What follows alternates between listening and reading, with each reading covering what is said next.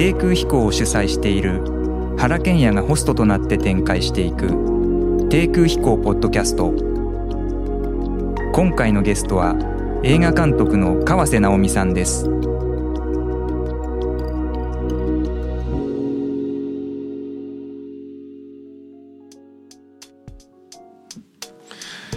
えー、今日のゲストは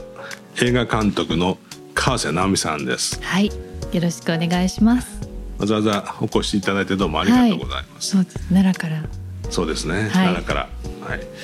あの河瀬さんと初めてお会いしたのは、うん、その大阪万博のマークの審査で、はい、あの審査員として、はい、僕もその呼び出されてですね、はい、あのなんか僕はデザイナー現役のデザイナーなのでそのエントリーする意欲満々だったんですけど、はい、なんかデザイナーの審査員が一人もいなくてですね、うん、それでまああの安藤忠雄さんから音体からね、まあ、言われてもうデザイナーが一人もいないんだとするとエントリーしてもこれは勝ち目がないなと思ってあの、まあ、ここは義務として行かなきゃと思って参加をさせていただいてました。はいはい、でその時になんかあのちらっと目があったんですね、河瀬さんと。うん、でなんかこう目があった感じでここから言うとなんかこう話のできそうな感じというかなんか未来に 何, 何かこうありそうな感じというか、はい、そういう感情を非常に受けたんでですね、嬉しいです。はい、原さんだみたいな思ってましたので僕もその、はい、どんな人だろうと思ってたんでね、はい、ただその時はほとんどお話しする機会もなかったので、 そうですね、うん、その後その河瀬さんから奈良の映画祭、はい、レッドカーペットの上を歩くのを参加してくださいって言われて、はい、普通僕はそういうの大体行かないんですよね。はい、それで大体タキシードも着たことないしあのネクタイも普段締めないんでどうしようかってことだったんですが、はい、ただ僕はその河瀬さんは、まあ、カンヌの映画祭でね、はい、賞を取られてるってことは、まあ、存じ上げたんですけども、はい、その、まあ、世界で評価される日本人っていうのもいいんだけれども、うん、やっぱりまあ世界に出て行って賞をいただくばっかりじゃなくて、うん、やっぱりその自国で開催して、うん、まあ、世界の人たちをこう集めていくっていうことがね、はい、むしろ大事なんじゃないかなと僕も思っていたりしたところがあるので、うん、奈良でそれをやってるっていうのが、はい、すごくあの立派だなと思ったんですね。ありがとうございます。はい、なので、まあ、本当にこうほんのわずかな接触でしかなかったけれども、うん、まあ、これはそのぜひ行かなきゃと思ってですね、はい、銀座のそこら辺のお店でですね蝶ネクタイを買ってですね、はい、それであの参加したんですよ。素敵でした。いやありがとうございます。もうあのライブ配信していたので皆さんも見ていただけたのじゃないかなと思うんですけどね。いやいや、あの大仏様のお膝元でねレッドカーペットが引けるなんて、そうですよね、本当に、まあ、世界遺産ですし、うん、よく東大寺でね、はい、できましたね。でもじゅうねんめなんですけどやっとなんかこう、まあ、門戸が開かれたというか、やっぱコロナ禍にあってあの私たちの思いとその東大寺さんの思いがおそらく同じだったんじゃないかなっていう。せんさんびゃくねんまえもあの天然痘っていうのであの全世界が本当に大変だったのでね、その時に建立された大仏様ルシアナ仏の前でやっぱり表現とか芸術、これが人の心に光を灯すんじゃないかなっていう、うん、ことだったので、あれがオープニングっていうよりもこう祈りを捧げた後に映画祭開幕しますみたいな感じ。なるほど。はい、いや本当あのあいにくのというか雨でそのなんか会場待ってる時はまだ雨が降ってなかったんですけども、はい、会場と同時にポツポツと落ち始めて、はい、もう本当にあの最後は結構な雨が降ってましたけども、皆さんずっと立ち去りがたくずっとそこに ね, ねあの傘を差しながら、はい、あるいは濡れそぼったまんま、はい、あの聞いてらっしゃる方もいたんですよね。はい、まあ、なかなかその雨っていうのもいい演出だったんじゃないかなと思いますけど、ね、急ぎの雨そうですよねはい、まあ、じゃあちょっと早速あの質問していきたいと思うんですけどね、はい、やっぱりまああの僕はいくつかさんぼんほどあの映画をまあしっかり見せていただいたんですけども、はい、あのまあ、最初のというかにせんななねんの「もがりの森」、はい、これでまあカンヌの審査員特別大賞、はい、グランプリを受賞されてるんですけども、はいはい、あのまあ、最初に見た時やっぱり僕はびっくりしたんですね。最初アン、うん、アンを見て、その後にもがりの森を見て、はい、で朝が来るを見たんですけど、はい、その、まあ、もがりの森も、まあ、一言で言うと、うん、まあ、認知症の男が、はい、その妻のことを忘れられなくて、はい、まあ、妻の墓にたどり着くべく森の中をさまようっていう、はい、まあ、それをその介護士のですね、はい、あの小野真知子ちゃん小野真知子さんが、うん、そこにこう、まあ、付き合っていくというか、はい、まあ、巻き込まれていくというか、はい、まあ、自身も同じ思いを持って何かこう奉公してしまうっていう、うん、そういう話ですよね、はい、うん、これもそのどういう着想からですね、ああいうものを考えられますか？はい、あれはですね、私はあの生まれた時に両親がもう離婚をしていたので、あの育ててくれたのが、まあ、遠い親戚の子供のいない、まあ、当時ごじゅうごだから老夫婦とは言えないんですけれども、その人たちに育てられていて、このおばあちゃんって呼んでいた養母の方が、えー、認知症になっちゃってたんですね、当時ね。で、あ、そうなんですね、うん、なのでこう自分ごとでやっぱり認知症の人ってその認知できない病なので、あのこう今どこにいるかとかわからないから徘徊する、自分の家を探してっていう、そういう現実を自分事としてあの体験した時に、これ認知症の人の側に立ったら全くまともなことをしている、だけど私たちからすると問題行動っていうふうに言われて、例えば私が宇宙人に捕まって違う星に連れて行かれて家に帰りたいって言ってこう逃げ出してってしまうっていうのと、まあ、どっちかと似ているなっていうふうに思った時に、やっぱ認知症の側の人に立った視点の物語って作ってみたいって思ったのと、じゃあその人が徘徊していくんだけれども、やっぱ私は奈良で生まれて育っているので海なし県なんですね。森、そして森が神様だったりするんですね、あの山岳信仰から始まる。で、その神の森にこう入っていった時に本当に大切なものを私たち探せるんじゃないかなっていう。なるほど。ですごいシンプルなお話なんです、今言っていただいて。本当に登場人物ふたりで森をさまよってるだけの映画なんですけど、なんか感じていただけましたか？そうですね、まあ、僕も認知症ってやっぱりあの恐ろしい病気だなと思うのと、はい、でもそうなっていくだろうなっていう気もなんかするんですよね、うん、だからそういう意味で、で時々、まあ、僕は昔からやっぱりこう高校時代に白昼部とかやられたりしててね、あだ名が、えー、白昼部の人なんだ、なんか考えぼーっと考えてる、ぼーっと考えてるんですよで、その正面を見てるんだけど焦点が合ってないことがあって、はい、だから自分で勝手に考えてるんで、はい、こうこうやって目の前に手を手をかざされて何考えてんだって言われたりしてですね、えー、そういうところも今はまあ割と社会的になってきたのでそれは多少改善されてないんですけども、はいはい、でもやっぱまあそういうこう、まあ、かなり独りよがりの思考に入り込んでいくっていうことがあるのでね、まあ、その少なからずそういうふうになっていくかもしれないっていうことを薄々まあ感じるんでね、まあ、認知っていうのは認知症っていうのはまあそういう、まあ、あり得る世界だなと思っているのでね、で、まあ、あの一方でその介護福祉士ですか、うんうん、まあ、そういう存在になることの難しさっていうか、うん、まあ、自分にはなかなかできないことだなと、そのやっぱりそのどうしてもその主体性、自分の主体性で生きたいっていう意識がすごくやっぱり自分の中にはあるので、うん、その他人のそのこう特に認知症になったような世界の人に、うん、まあ、付き合っていくっていうことの難しさっていうのを、はい、まあ、ひしひしとやっぱりこう、うん、普段から介護士って切った習慣に大変だなというね、うん、そこに大きな社会の問題があるなっていうことを、うん、まあ、感じていたところもあるので、あ、はい、まあ、逆にそのそういう興味もちょっとありましたね、はい、ですから小野真知子さんの演技もすごく、うん、切実な、あのいい感じの演技をされていたし、まあ、うん、一番なんか僕が印象に残ってるのはその最後はあの、まあ、死んだ奥さんのお墓のような、はい、うん、非常にまあ簡素なお墓だったけれども、はい、目印のような感じのお墓だったけど、うん、そこに穴を掘って、うん、その穴の中に、うん、その大した深い穴でもないんだけど、うん、そこにこの身を投じて入ろうとしますよね、はいはい、あの感じが非常になんかよく分かりましたね。で、人間ってそういうようなもんなんだなっていう。だからまあ死んだ人と生きてる人が何かこうつながっていて、それは全然そのつながっていることに不思議がなくて、その自分の末期を な, なんとなく感じてる人がその死んだ人と本当につながりを持ちたいっていうアクションとして、なんかその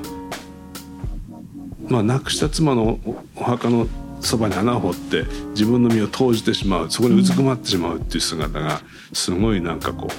う、うん、そんな風にそれをその、その感情を表現したシーンはなかったなと思って、はい、まあ、それがすごく印象に残ってますね。 あ, ありがたいです。なんか奈良はね、やっぱりその亡くなった人の存在がすごく感じやすい場所なんじゃないかなと思っていて、つまりそのこう今はいないんだけどその人が残した建物だったりとか、あの手を加えた森だったりとか、そういうのがあるんですよね。で、万葉集なんていうのはせんねん以上前の歌なんですけど、まあそうですね、その歌に私の家の裏に流れてる川が出てきたりとかすると、あ、ここら辺に誰か絶対いたんだなっていう、そしてその人が残した歌があって、そこからこう誰か思う切実な思いだったりとか、あの景色、まあ、季節がか移り変わったねみたいな、何でもないそういう感情をね、あの本当に隣で言ってるその人が言ってるかのように感じることができる街で、この間あの東大寺二月堂のお水取りっていうあの春を告げる行事があるんですけれども、じゅうよっかかんあのおこもりになられる僧を、えー、蓮行衆というふうに言うんですけど、その人たちの行をラストのじゅうに、じゅうさん、じゅうよっか、その深夜のね、一番長い日だとさんじはんとかよじまで続くんですけど、夕方から登って、それをねずっと西の坪根っていうところであの私は一緒に体験をしていたんですね。で、東大寺の僧からは、まあ、じゅういちめい登られるんですけど、もしかしたらじゅうにばんめの蓮行衆であるというようなことを言われ、なぜならコロナ禍でここには一切参拝の方が入れない状況を今回は作られたんですね、東大寺さんが。なので私がそれを撮影をしてあの全世界配信をするっていうことをした時に、あの撮影はもちろんして配信してるんですけど、私はそこでずっとこう見て、あの和ろうそくの匂いだったりとか、こうおこもりの僧たちが動く音だったりとか、そういうものを聞いていると、なんかここにあるのは過去だったり現在だったりとか、もうし、もう一つ言うとこう未来が同時に存在してるみたいな感じがして、なんかゼロポイントっていうかこ, ここは何かもう全てを内包する世界なんだろうなっていう感覚を得た時に、全部あのじゅうよっかで終わってじゅうごにち満行だったんですけど、じゅうごにちの朝ごはん食べた時に涙があふれ止まんなくて、なんか私が口にしているこの食物は全世界の人が食べてるみたいな、なんかそんな感覚になったんですよね、うん、まあでも本当はですね、直感的にその自分の感じる感じ性の中に、はい、なんかこう心理みたいなものを飲み込めるパワーっていうのがね、うん、川瀬さんにはあるんだろうと思うんですよね、うん、だから、まあ後でまた話をしたいと思うんですけども、はい、僕らなんかとはちょっと方法、そのなんか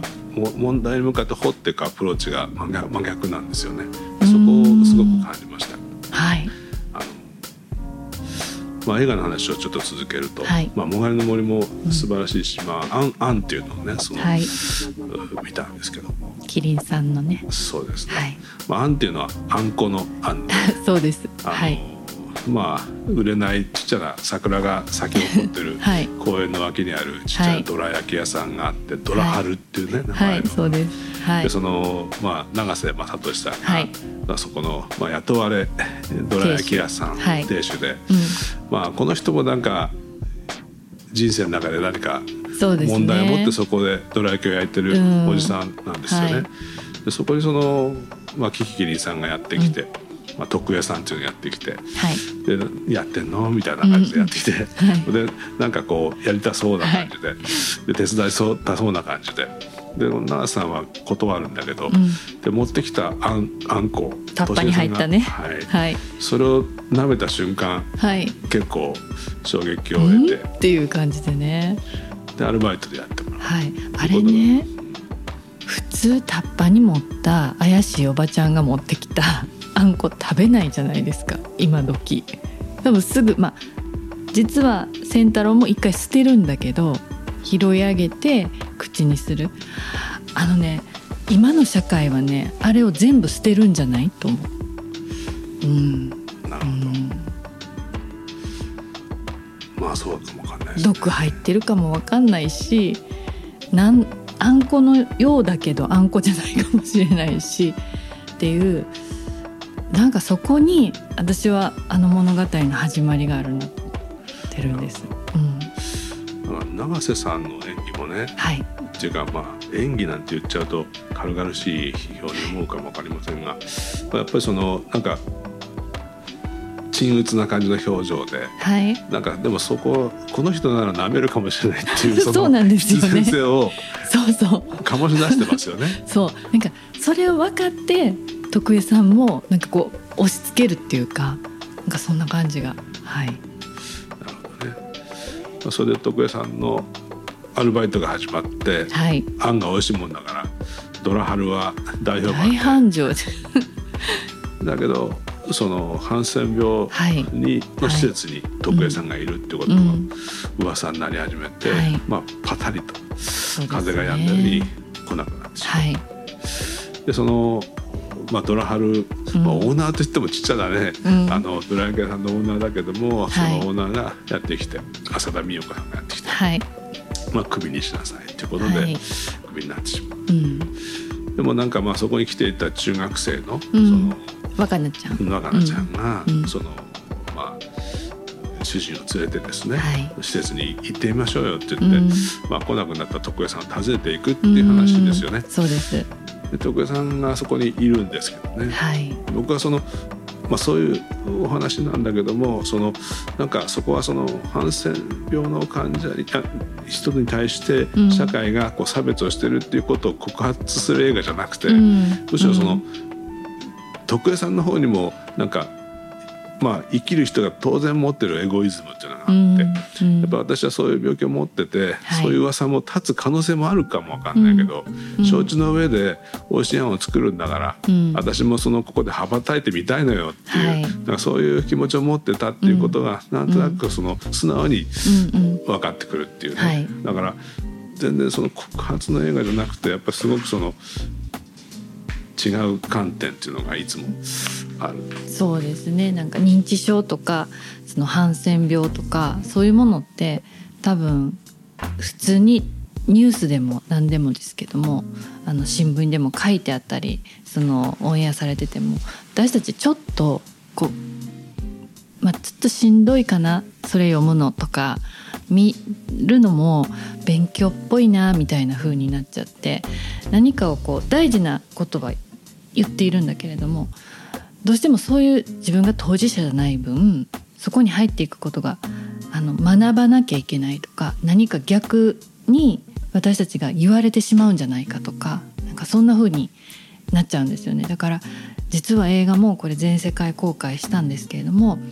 台湾とかでは日本と同じように隔離政策をしてたんですよハンセン病の方たちを。なのでまだ実際そういう施設もあったのでそこに長瀬くんと私が行ってそのキャンペーンの一環でそのハンセン病の台湾のハンセン病の方と対話をしたりとかするっていうところを入り口に宣伝をしたんですね、うん、そしたら台湾のそのお客さんの入りは全く良くなくて逆に例えばフランスとかえっと、スペインとかはもうどら焼きおいしいで売ったんですよ。だからあのパリで、まあ、トラヤとかであのどら焼きをお皿に置いてナイフとフォークで食べてるパリジェンヌがいたりとかでものすごくもうどら焼きブームになってで試写会をやってもあの宣伝の一環で向こうで勝手に作ったどら焼きを皆さんに配ってねそういう食べ物から入っていっておいしい映画だよみたいな風にすると私のこれまでの映画もがりの森のじゅうばいの観客動員数とかが出たんですね。やっぱりその原さんデザインされてるんですけど、そのものの見せ方とか同じ映画でも宣伝の仕方、誰にどういうふうに届けるのかっていうのはすごい大事だなって思いました。うん、なるほど、なるほどね。でもどら焼きおいしいであれ見たらどんなショックなんだろうな。まあでもでもキキキリさんの演技もすごいですよね。はい、そうですね。最後の方の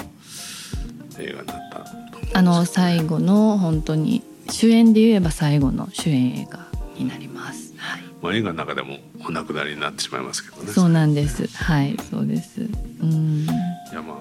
あなかなかアンというタイトルもすごい良かったですね、はい。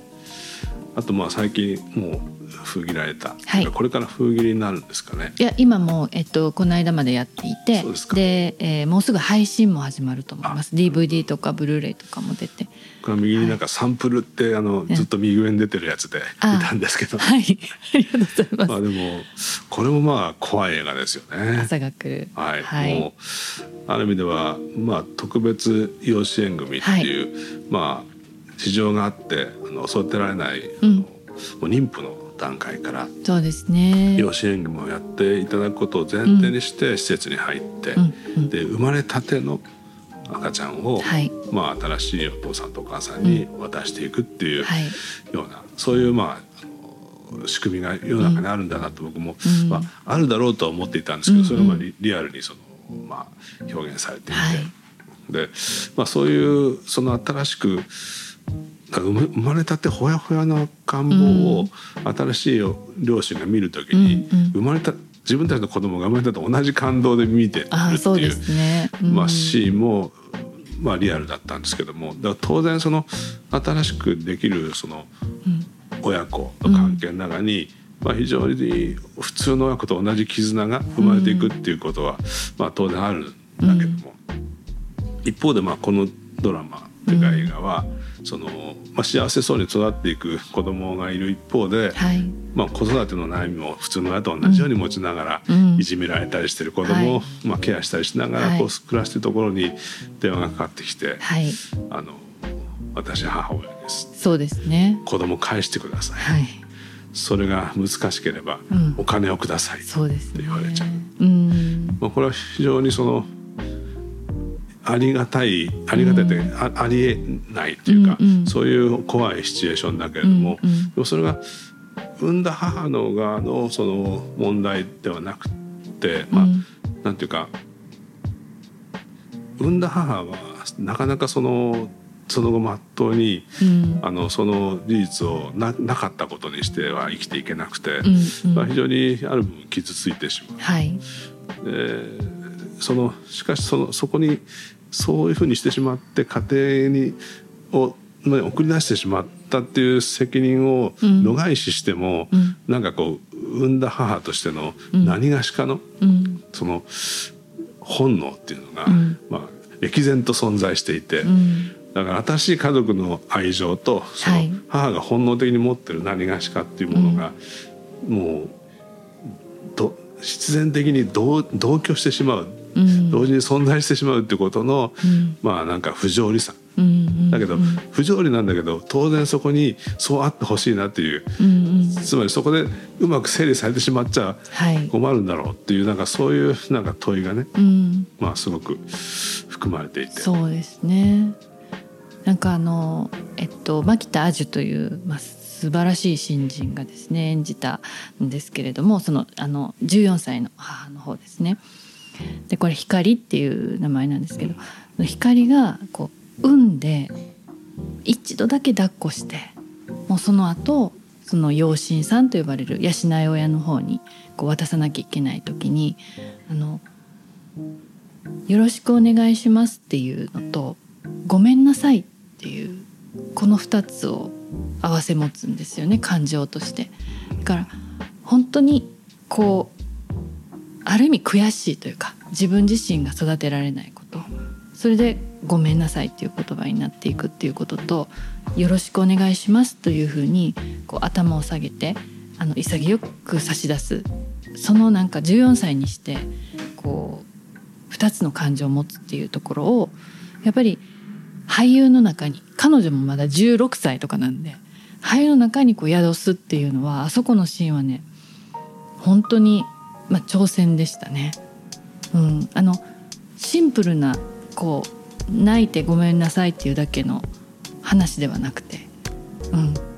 私が育てていたら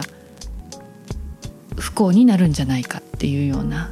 うん、だからこの裕福な養親さんに育ってもらった方がこの子はっていうような、そっちの感情もあって、うん、でそこをやっぱりあの脚本に書いてたりとかするような文字面だけでは俳優は、まあ、涙涙になっちゃうんですね。私はそこで絶対に泣くなって言ったんですね、うん、もうそれだけであのそのふたつの感情はおそらく表現はできるはずだからと思ったんですね、うん、監督ってのはそういう時にどういう仕事になるんですか？監督は、まあ、他の映画監督の現場を知らないんですけど、川瀬組はあの と, とてもなんかあのユニークというか特徴があると言われます。変わってるっていうのも順取りしてるんですね。映画を全部脚本の順番通りに撮っています。もがりの森もアンも朝が来るも。なので俳優たちはあのシーンいちの次はシーンに、今日の出来事の後明日の出来事っていう風に心にちゃんとその時間を積んでいくんですね。そうすることでそのセリフに書かれている言葉がどんどん生きてくる。あ、ここセリフ脚本読んでる段階では理解してるんだけど全部その体に入っていくっていうことができるので、監督はもうその様子を見ていて、あの俳優の中からちゃんとこうリアルが醸し出されていればもう全然 OK なんですけど、たまにやっぱりあの作っちゃう時があるので俳優がもうそれはすぐ見てわかる。私も順番に彼らと一緒にその人生を生きてるから、うん、あのちょっとやっぱりそれは違和感あるよね。あの脚本にそのセリフがあっても別に全然変えていいからねっていうような、そんなアドバイスをします、うんうん、なるほどね。まあ、またあのいろいろとお聞きしたいことは山々あるんですけども、一回ちょっとね、はい、あのここで休憩してまたさらにお話を続けていきたいと思います、はい、一回ここで休憩いたします、はい。